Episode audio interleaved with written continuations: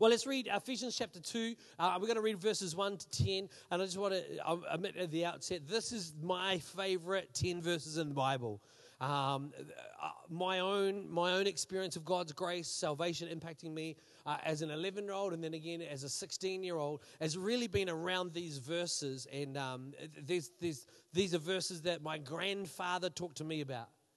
One day when I was visiting him, he used to live around the corner, and we had to go around and do things like set his VCR so that it would record um, and things like that. And I can remember him talking to me about Ephesians chapter 2, verse 10. And, and I can remember thinking, I want to live my life like that. Uh, and, uh, and so as we read it, uh, I'm really praying that the Holy Spirit, that, that as Paul prayed in the first chapter, that the eyes of our understanding would be enlightened. Uh, you know, when we read scripture, we're not just reading for um, uh, knowledge intellectually, we're reading for knowledge in a Hebrew sense. We want to experience the things that scripture talks about. Isn't it great that we can read about the feeding of the 5,000?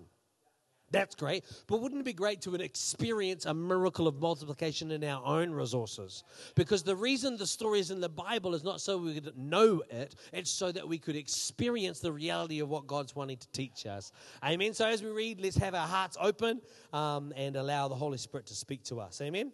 It says this once. Once, it's almost like once upon a time, but it's not. It's once. Once you were dead because of your disobedience and your many sins. Underline that, please. Uh, maybe cross out the word your and write the word my. Uh, if you want to, you could write, instead of you, you could write, once Jordan was dead because of his disobedience. And you might even want to write in the margins just some examples of the way you've disobeyed God uh, lying, cheating, stealing, farting in lifts. There's a whole lot of ways you've dishonored God and dishonored people, and all of it is sin, right? How many know that it doesn't? You know, uh, the last time I did do a fart in a lift, it was awesome. I was there was there, at, at, the offices in Auckland. The lifts are a bit dodgy, and so there's about ten of us, all the pastors. We're all in the lift. Ten of us in the lift, and the lift broke. I thought that was a great opportunity uh, just to bless the brothers, and uh, it was awesome. Twenty minutes later, we were rescued from the lift, uh, and I had less friends than the beforehand, but I had a joy in my heart that couldn't be replaced by anything else. The um, you know, we the point that I've lost because of my stupid joke is that that we've got to remember where this all begins. It begins with once. So the story of salvation, we know in the first chapter it begins before creation. God plans, but our story begins here. This is where our story begins. God's plan is bigger than our story, but our, we're introduced into the world in this place called dead in our sins. That's who we were. That's who we were when Jesus found us. That's what we are. We were dead in our sins because of our many sins, not just some sins, but our many sins. We used to live in sin, verse 2 says, just like the rest of the world. You might want to change that. I used to live in sin, just like the rest of the world, obeying the devil. That's quite strong language, isn't it? Well, you know, because often we minimize sin by talking about, we use words like mistake or failings. But, but the Apostle Paul here is ruthless, as he just about always is. We used to live in sin, obeying the devil, and the devil is the commander of the powers of the unseen world. He is a spirit at work in the hearts of those who refuse to obey God.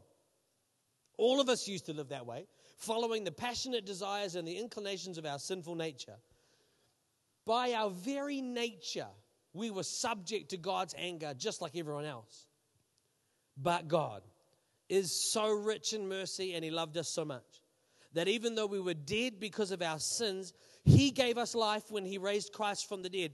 It's only by God's grace that you have been saved, for He raised us from the dead along with Christ, and He seated us with Him in the heavenly realms because we are united with Christ. This is the, the blood bought rights and privileges we have that Alan was talking about. And God can now point to us in all future ages. In all future ages, God points to Matthew Gilbert and he says, Look, here's an example. Stand up, Matthew, so that people can see an example. Here's an example. Stand on your chair, Matt, and give us, the, give us your best pose. There you go. Here's an example. Here's an example of the incredible wealth of God's grace and His kindness towards us, which is shown in all that He has done for us who are united with Jesus Christ. Have a look around. This is an example of God's greatness, God's love, God's kindness to us. That He would draw us together, as Alan said, as Linda said, as a family, all of us from different backgrounds, different parts of the country, all the world. He'd draw us together in this community of grace. That our community of people forgiven, set free, empowered by the grace of God. This is an example of God's greatness, of God's power, of God's kindness, of God's love. This is it. The church. We are it. We are the thing that says to the universe, God is great. We are the thing that says that. The stars aren't the thing that says that. We are the thing. We're the thing that God points to. We're God's first example that He points to and says, This is how great I am. Look, Wakash. This is how amazing I am, Leah Peteru. This is how fantastic I am, Shane and Yoko. In, aren't Shane and Yoko fantastic? I think they're fantastic, but you know what? God does too. And God brags about Shane and Yoko to all of his friends. Look at this couple. Look at what God, I'm doing in them, changing them, transforming them. This is the example of God's goodness, His grace, and His mercy. Amen? God saved you by His grace. Everyone say grace. God saved you by His grace. The next part of the phrase, next phrase in that verse says, when you believed. So, this combination of grace and faith, we have grace when we believe. That grace is available to us when we believe. The grace is almost around us all of the time, but is activated when we believe. It's almost like grace is like LPG filling the room. And the moment our heart sparks with faith, there's an explosion that transforms things, right? That's how it works. When we believe, no, we don't believe in us. So often in Christian circles, we talk about a grace through faith and we're saved, we're justified by faith. And we miss the point of Galatians, which says we're justified by faith. It actually says in the Greek that we're justified by our belief in the faithfulness of Messiah. I don't believe in my faith, I believe in his faithfulness. That's where I'm justified in my believing in his believableness. My faith in his faithfulness is what saves me. It's what triggers grace into my world. You can't take any credit for this. It is a gift from God. Salvation is not a reward for the good things you have done. Salvation is not a reward for the good things you've done. None of us can boast. Everyone say, don't boast. For we are God's masterpiece. He has created us anew in Christ Jesus so that we can do the good things that He planned for us to do from long ago. Let's pray. Holy Spirit, Lord, would you, would you, would you impact our hearts today with the, with the truth that you've, that you've contained in these words, that they would be more than words for us today, Lord God, that is the, this truth of your grace and the power of it, your transforming, your recreative work in us. Lord, I pray that for each and every person here, those of us who've been following you for a long time, those of us who've just begun this journey, I pray for each and every one of us, we'd go away with a greater experience of your grace, a greater awareness of your love for us, and a greater assurance that we have purpose and meaning in our daily lives. We pray it in Jesus' mighty name. Everybody said? Everyone shouted? Everyone screamed and waved their arms, Pentecostal like. You got you. Uh, so many of you played along with that. That was so awesome, so awesome. I don't know if you've been reading right through Ephesians much. I've, I've sort of suggested you do that, and I've been doing it obviously a lot as I'm preparing these messages um, and stuff. And I hope that as you read it, you're impacted by the Holy Spirit. You know, the realities of following Jesus, of living a life in the Spirit, that's what they used to call it in the 70s, a life in the Spirit. The realities of following Jesus is, and living a life in the Spirit. Do you know there's a massive move in the 70s that was that, that taught people the, the difference between going to church and living a life in the Spirit, living in the Spirit of God. The realities, though, of following Jesus, the things that we're really called to, the fact that we're really called by God. This a reality that we're really loved by Him. That we, He really planned to save us before He planned to make the world. That He really is available to us. That the same Spirit that raised Christ from the dead dwells in us and quickens our mortal body. These are things you can't understand just with your head. I'm praying that as you've been reading it, as we're preaching, that it would impact your heart. That we've been seated with Christ in heavenly places. I pray that your perspective is shifting on the problems that you face. that you can come at them from the position of sitting above them in a heavenly place. I reckon, I reckon, I, I really believe that this is something we've got to get a hold of. The reality of what it means to follow Jesus. It impacts your job when you're working at the New World. It impacts your job when you're driving a forklift. You drive a forklift differently when you're full of the Holy Spirit than you do without the Holy Spirit. You do. You study at university differently when you're full of the Holy Spirit than when you're not full of the Holy Spirit. Right? Talk to people who get saved in the middle of something and you find you can hear the story. So if you've been saved before you started something, you don't realize how much better it is with God in that process right? Talk to someone who got saved in high school about what was high school like before Jesus impacted your world and what was high school like afterwards. Talk to someone who's a solo parent. What was it like being a solo parent without the Holy Spirit? What's it like being a solo parent with the Holy Spirit? You'll hear two very, very different stories. One's not easier, but they're, bo- they're, they're both just as hard as each other. One of them, though, was empowered by God's presence, empowered by His love. This, these realities are bigger than any other reality the reality of God's presence, His grace, His love is bigger than the reality of your mortgage. Some of you are like, well, I've got a pretty big mortgage. Yes, you do. But God's grace is bigger than that mortgage, it's bigger than the course requirements. Right? It's bigger than what what the employer thinks they're looking for. It's bigger than the insurance claim. It's bigger than anything that you're currently facing. But it's not just bigger than other realities, it's realer.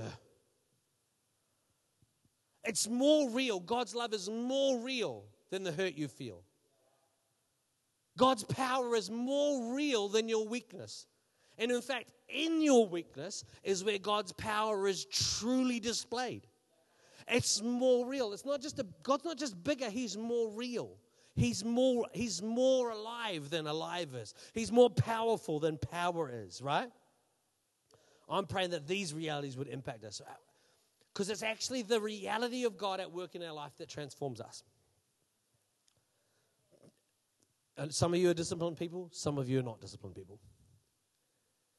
Some of you are holy people, some of you are not holy people. Right? But what changes any of the dynamics of your life is not your ability to be disciplined or your ability to be not so much holy but moral. Because moral is different to holy. Holy is a work of God.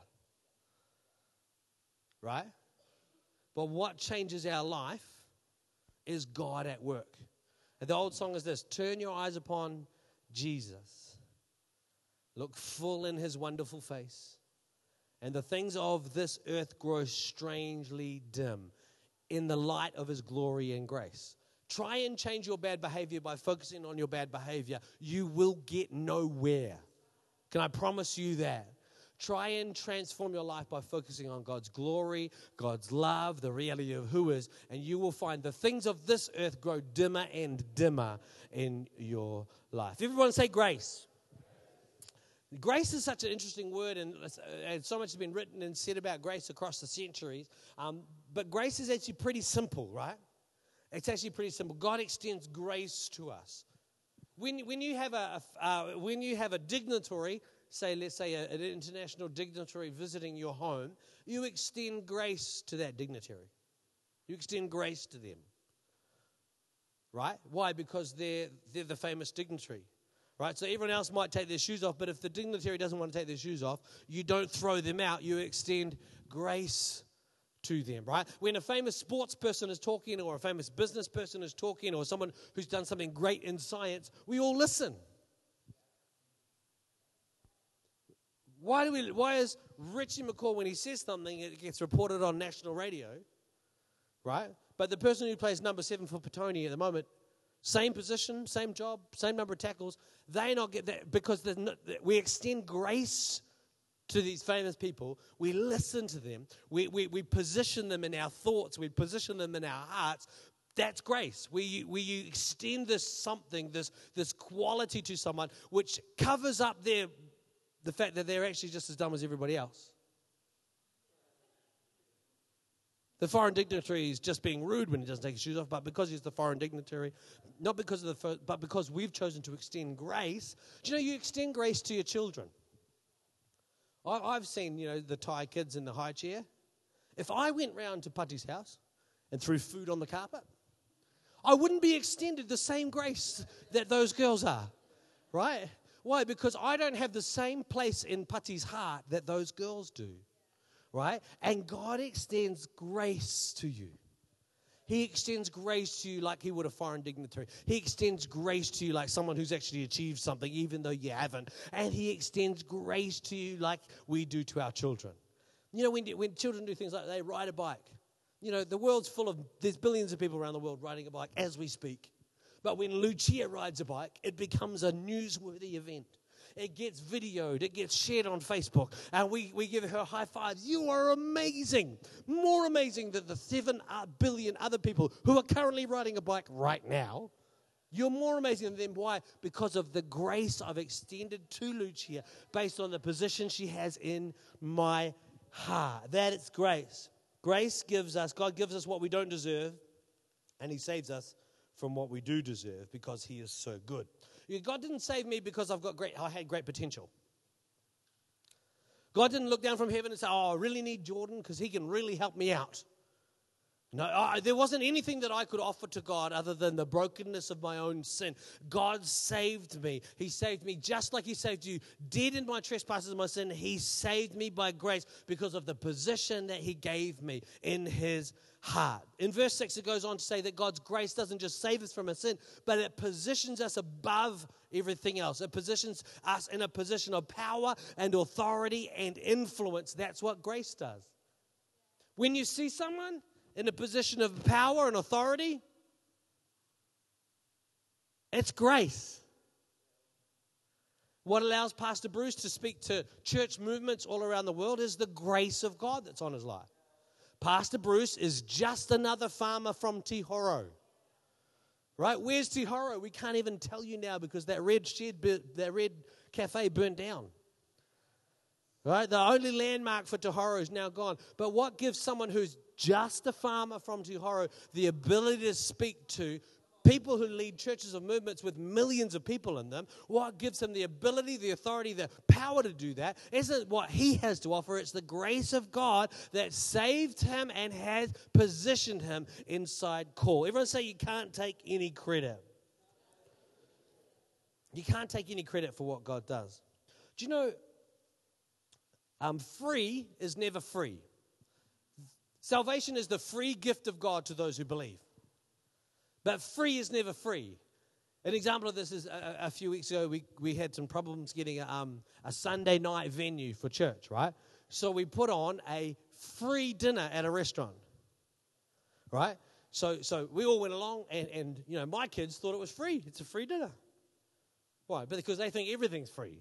They've, they don't have to pay for anything, right? Some of, some, of you, some of you thought, hey, it's a free dinner, right? But mature people here, they knew that it wasn't a free dinner. Someone was paying for the dinner, right? Who was paying for the dinner? Everyone who tithes. All of the mature people who contribute with a tithe, they're the people who also understand it wasn't free. It's not free for us to use this building. But it is also a gift of God. Hey, here we are. But someone pays for it, right? The same with the gift of God for salvation. It's the most expensive free gift that ever was given away was the free gift of God. It wasn't free for God, it was a free gift to us from God, but it cost God everything of value. Everything that He could value, the thing He could value the most, He sacrificed that so that we could be extended the grace that is extended to us. Amen. Do you know it's a sign of maturity as you grow up that you understand how much things cost? And it's a sign of maturity that you understand how much grace costs. When you're a brand new Christian, you just receive the grace of God and you make mistakes and you receive the grace of God and you make mistakes and you receive the grace of God. As you mature in your faith, when you sin, it becomes much more painful because you realize how much it costs. When you're immature, do you know what you should do when you're immature? You should enjoy being immature. Right? But as you grow, the, this idea of the grace of God, it, the nature of it changes we realize that that's why we, you know, you can get depressed and grumpy in the middle of the years because you're realizing, man, life's got this cost to it. And there's this, this faith journey is a challenge for us to get our head around. But maturity says, no, I understand the cost of my salvation. I understand the price that was paid. My, my grandfather played on the wing for college rifles in Auckland's club rugby competition in the, nine, in the late 1930s. The Oxford Blues, a club that's full of history. And as a winger, Wallace Albert Greenwood was fast, and he claims to always have looked sharp in his number ones. He could, however, barely catch the ball. Uh, he had a genetic condition that he's been passed on through the generations, uh, which results in a lack, a decided lack of physical coordination. Bear in mind, rugby balls in the 1930s weren't what they are today. They're much more difficult things to catch. A waterlogged, sodden lump of leather, right? Uh, in high school in Australia, um, my grandfather was never allowed in the science lab after his first visit, uh, where um, things were broken, a fire was begun, uh, and uh, the teacher himself, the, he managed to joggle the teacher's elbow, spilling acid all over the teacher's hands. Um, the teacher was also the cricket captain, and so uh, my grandfather, throughout his high school years, instead of doing science, he rolled the cricket pitch. He was not a coordinated man, but he was fast and he's enthusiastic. In a significant match against some old rivals, the story goes that Wallace Albert Greenwood was heralded a hero after scoring the winning try. There's not much. That, scoring a try is one fantastic thing. Scoring a winning try is something the Crusaders will have to wait for for next year. Anyhow, thanks, Tim. Give it up. but uh, that's not even in my notes. Just the word of knowledge. That's just the that's just the Holy Spirit. Anyhow. To score the winning try is fantastic, isn't it? To score a winning try against an old rival, that's fantastic, isn't it? Uh, and he was he was named man of the match, carried from the pitch, as you know, you know, old school style. He was lifted and carried from the pitch, uh, and. Um, everyone else sort of unaware that what, had actually happened was someone, uh, uh, uh, a forward had fly kicked the ball. That was one of the things they used to do in the 1930s um, because it was very hard to touch the ball. If you're a forward, you weren't used to it. And so he was just hacking it the, out of the mud. And someone, with the, they had flat toed boots, and someone had just hacked it out of the mud.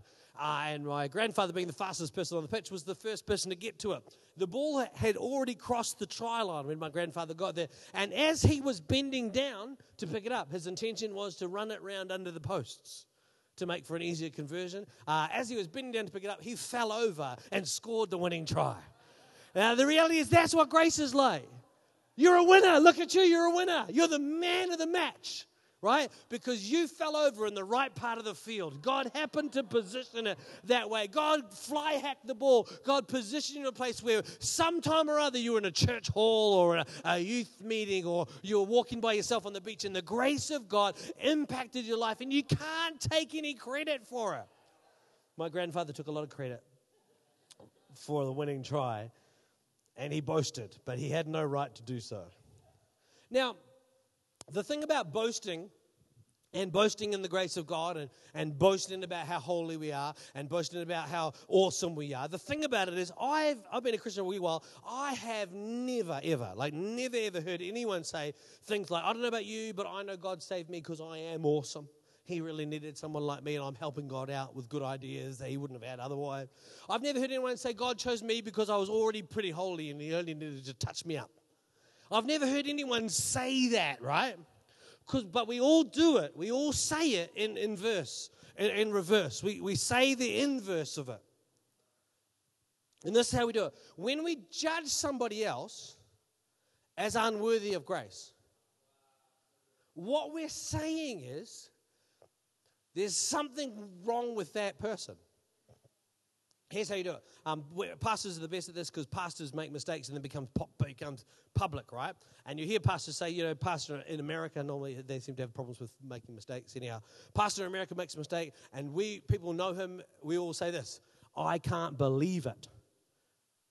Why can't you believe it? Have you met yourself? You know what you're capable of. Why is it hard to believe that other people could fall into struggles and sin in exactly the same way you do, except no one's found out about you yet. Right?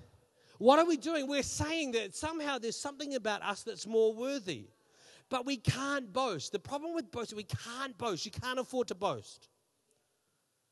Yes, you've, you've paid, you, are responsible with your money and you've got your position well financially. Yes, you have a strong marriage, or yes, you've got great kids, or, or yes, come on, all of that is the fact that you fell over on the right part of the field. Come on, if you're here and you got more money than most, it's because you were lucky. Have you been faithful with it? Good, that's good. But that's not why you have it. right? God blessed you in that way for purpose that we'll talk about at the end, not because you're awesome. It's only because He's awesome, right? Here's the other thing we do. When we, when we, we reveal our poor perceptions of God's grace when we judge others as not worthy of God's grace. But we reveal the absence of a grace experience in our own life when we judge ourselves as unworthy. When we judge others, we reveal we don't understand it. When we judge ourselves, we realize we haven't really experienced it. The greatest danger in judging others is that, as Jesus says, that the way we judge others is how we will judge ourselves. If we're real hard on other people, then what we'll find is that we'll be real hard on ourselves. Now, I'm not, I'm not suggesting for a moment that we have a cheap grace because our maturity understands cost where we understand that the, the price of our sin is massive, which is why we don't want to sin. We want to maintain relationship with God. We want to live in the Spirit, live in a place wholly devoted to God, right? But when we make mistakes and then we judge ourselves unworthy of God's grace, what are we sort of saying? We're sort of saying, okay, so let's say, um, I'm trying to think of examples that aren't too weird, but let's say we're, we're feeling good and we feel full of the Holy Spirit on Sunday. And maybe we feel really good because we've been at a Shout conference or we had a Rise conference over the weekend and the Holy Spirit ministered to us, so our spirit's been lifted, right? Which is, that's a good thing, right? Then we make a mistake and we, maybe, maybe we, we, we, we fall into a struggle with sin that's, that's common or we fall into a struggle with, with sin that is something that we do all the time. Let's say that all the time sin comes back, and we're being, you know, we're, we're, we're maybe you, you find yourself gossiping, uh, you, you find yourself lying, uh, you find yourself mistreating other people, right? And then we realize that the gravity of our sin and the Holy Spirit brings conviction, at which point we need to repent and say, God, I'm, I don't want to live like that. I want to live in your grace. I want to live in the Spirit of God. And I, I, I denounce that behavior and I want to receive your grace and your love, right? But we don't. We, what we do is we, we barrel down deeper. Because as the Holy Spirit brings conviction, the devil brings condemnation. So the Holy Spirit says, hey, that thing you did is wrong. You're a son or a daughter of God. You're a person who's holy and devoted to God. That behavior doesn't match who you are. The devil comes and brings condemnation and says, that behavior is who you are.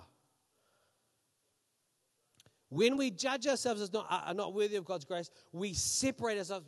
See, when we do that, when we say, Yeah, um, look, I've made this mistake and now I'm not worthy of God's grace,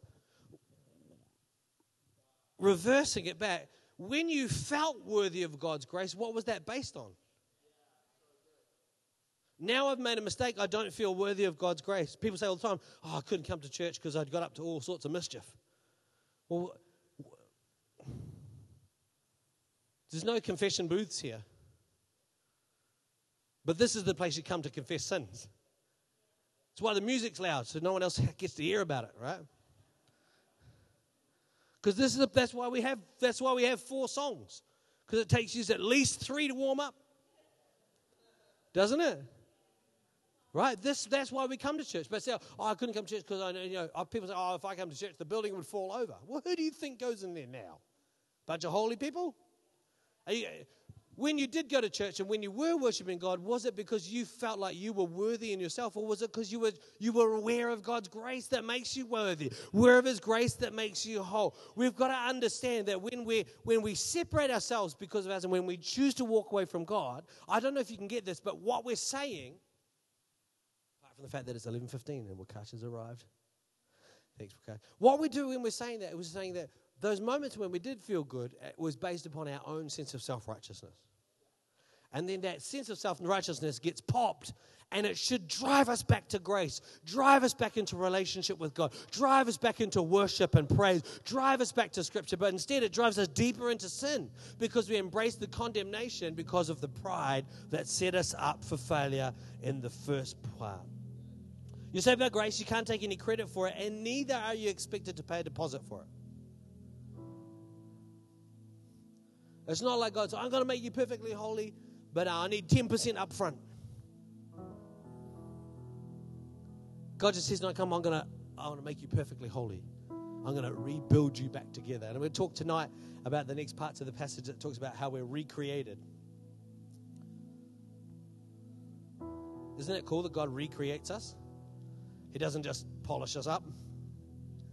I'll put some mag wheels on it, throw some bananas in the sump, see if I can sell it for a thousand bucks. That's not what God does to us. God's not here to patch you up. He recreates us. In the in the Christ Jesus Christ manifestation in human form, his death, his descent to hell, his resurrection, and his ascension to glory. In that process, God recreates you. God's creative work is out of nothing. God doesn't take your brokenness and make it into something good. He takes your brokenness and throws it away and makes a brand new thing called you. That's who you are. That's grace. That's how it works. In Jesus' name, amen. Why don't you close your eyes and bow your heads and let's pray. Perhaps you're here, you've never taken an opportunity to acknowledge Jesus as your Savior. And everything I've said so far this morning about God's grace is available to you. But it's predicated on this idea that at some point, faith would come alive in your heart, where you'd go from just knowing about God to responding to Him. Most people in the world know about Jesus or they've heard about Jesus. And certainly in our world, the Western world, people have heard about Jesus. They've seen the decorations at Christmas, they've eaten the Easter eggs. But it's not about hearing about Jesus, it's not knowing about Jesus. It's the decision that we make where we say, I'm going to give my life to Jesus. I'm going to make him the Lord of my life. I'm going to choose to follow him. It's the decision we make, same decision that says, I'm going to allow God to forgive me. I'm going to ask him to forgive me. I'm going to receive his grace. In a minute, we're going to pray, and I'll lead us all together in a prayer. But before I do, if you're here and you've never made this decision before, could I urge you to do it this morning? Why don't you make the decision where you say, God, I need your grace. Would you forgive me of my sin? I'm choosing today to follow you, making you the Lord of my life. If you're here this morning, I've asked everyone to close their eyes and bow their heads. And so you do have some privacy, but why don't you shoot your hand up if that's you? Say, yeah, that's me. I want to respond to Jesus today. Throw your hand in the air, give me a wave. When I've seen your hand, you can put it back down. And then when people have had a chance to respond, then we can pray. I haven't seen anybody's hand yet, but if, if you wanted to make this decision this morning, just shoot your hand up, give me a wave, and then we'll pray.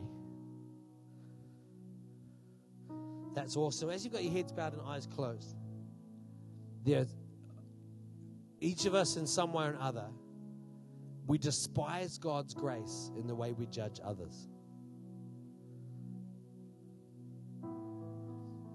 It's immature but it's also dangerous because when we judge others as unworthy, we'll find ourselves almost invariably making the same mistakes as them. And we'll find ourselves having to judge ourselves. And when we do that, we put ourselves in a place where we, we choose to separate ourselves from God and we, we, we miss out on this flow of God's love, this flow of God's grace. I, I really feel like I'm speaking to people who struggle with not just feelings of unworthiness, but a deep experience of being unworthy. And that even sometimes in attending church, you feel like this isn't really your place. And in lifting your hands in worship, maybe you feel uncomfortable, not just because it's weird to lift your hands, but because you think, well, who am I to approach God? Well, uh, can I tell you who are you are an example of God's great love, His great grace. And just like me and just like everybody else, we come to God in our position of weakness and brokenness. He takes that from us, and the work, His work in our life, recreates us into the plan and the purpose He has for us. So maybe just respond in your own heart and, and let's pray. Maybe you want to open your hands, and want, I'm just going to pray that God just actually ministers, the Holy Spirit actually ministers right into that, that sense in your heart of unworthiness. And then maybe through the week, as you're reading this Ephesians chapter 1 and chapter 2, you'd see this glorious God in chapter 1 who reaches down in chapter 2 and gets a hold of you. In the middle of his glorious plan, he says, I'm going to grab a hold of this one to include them in my body, to include them in the glorious temple that I'm building. Holy Spirit, right across this room, would you minister to hearts?